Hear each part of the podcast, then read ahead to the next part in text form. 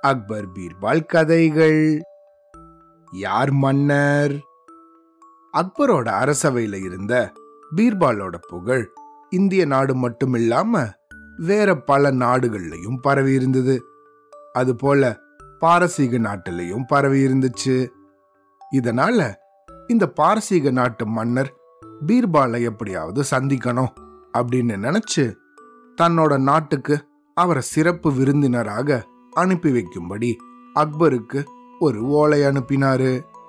இதுக்கு சம்மதிச்ச அக்பரும் சில பரிசு பொருட்களோட பீர்பால பாரசீக நாட்டுக்கு அனுப்பி வச்சாரு.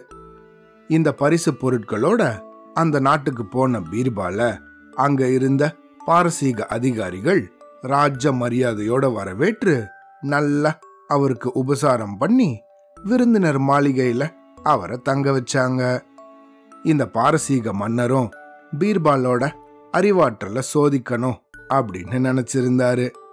பீர்பாலோ இது வரைக்கும் அந்த மன்னரை நேர்ல பார்த்ததும் கிடையாது. அதனால அரசவையில அவரை சந்திக்கணும் அப்படிங்கிற ஆவலோட பீர்பால் காத்திருந்தாரு. இதுக்கு அடுத்த நாள் பீர்பால ரொம்ப மரியாதையோட அரசவைக்கு கூட்டிட்டு போனாங்க அந்த அதிகாரிகள். ஆனா அந்த அரசவையில மன்னர் உட்கார்றதுக்காக ஒரே ஒரு ஆசனம் மட்டும் இல்லாம அஞ்சு ஆசனங்கள் போடப்பட்டிருந்தது.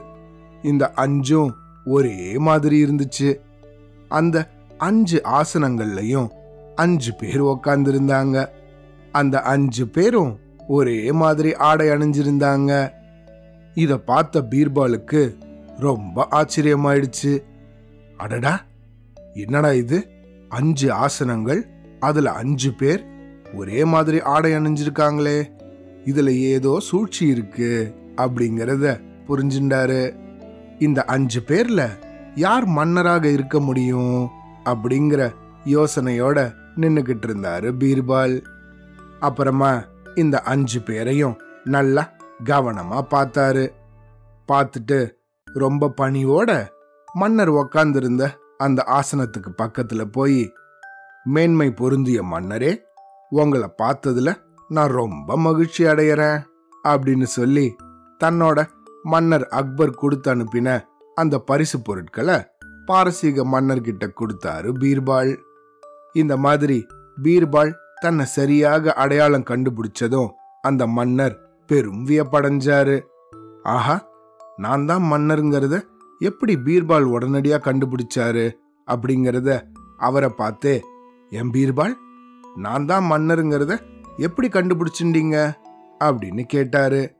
மன்னர் பெருமானே இது ஒன்றும் ரொம்ப சிரமமான காரியமாக எனக்கு படல.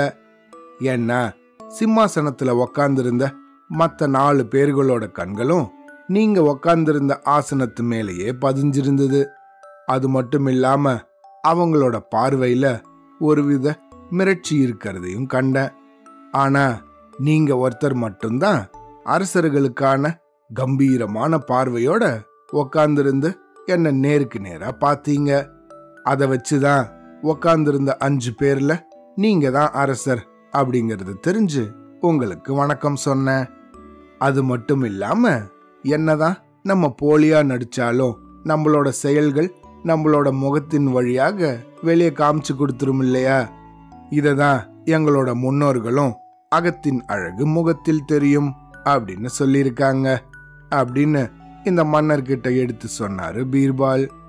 பீர்பால் சொன்னதை கேட்ட இந்த பாரசீக மன்னரோ அவரோட பேராற்றலை பாராட்டி அவருக்கு நிறைய பரிசுகளை கொடுத்தாரு. அப்புறமா சில நாட்கள் தங்களோட நாட்டிலேயே அரச விருந்தினராக இருக்க செஞ்சு அதன் பின்னர் நம்ம நாட்டுக்கு அனுப்பி வச்சாரு. அவ்வளோதான்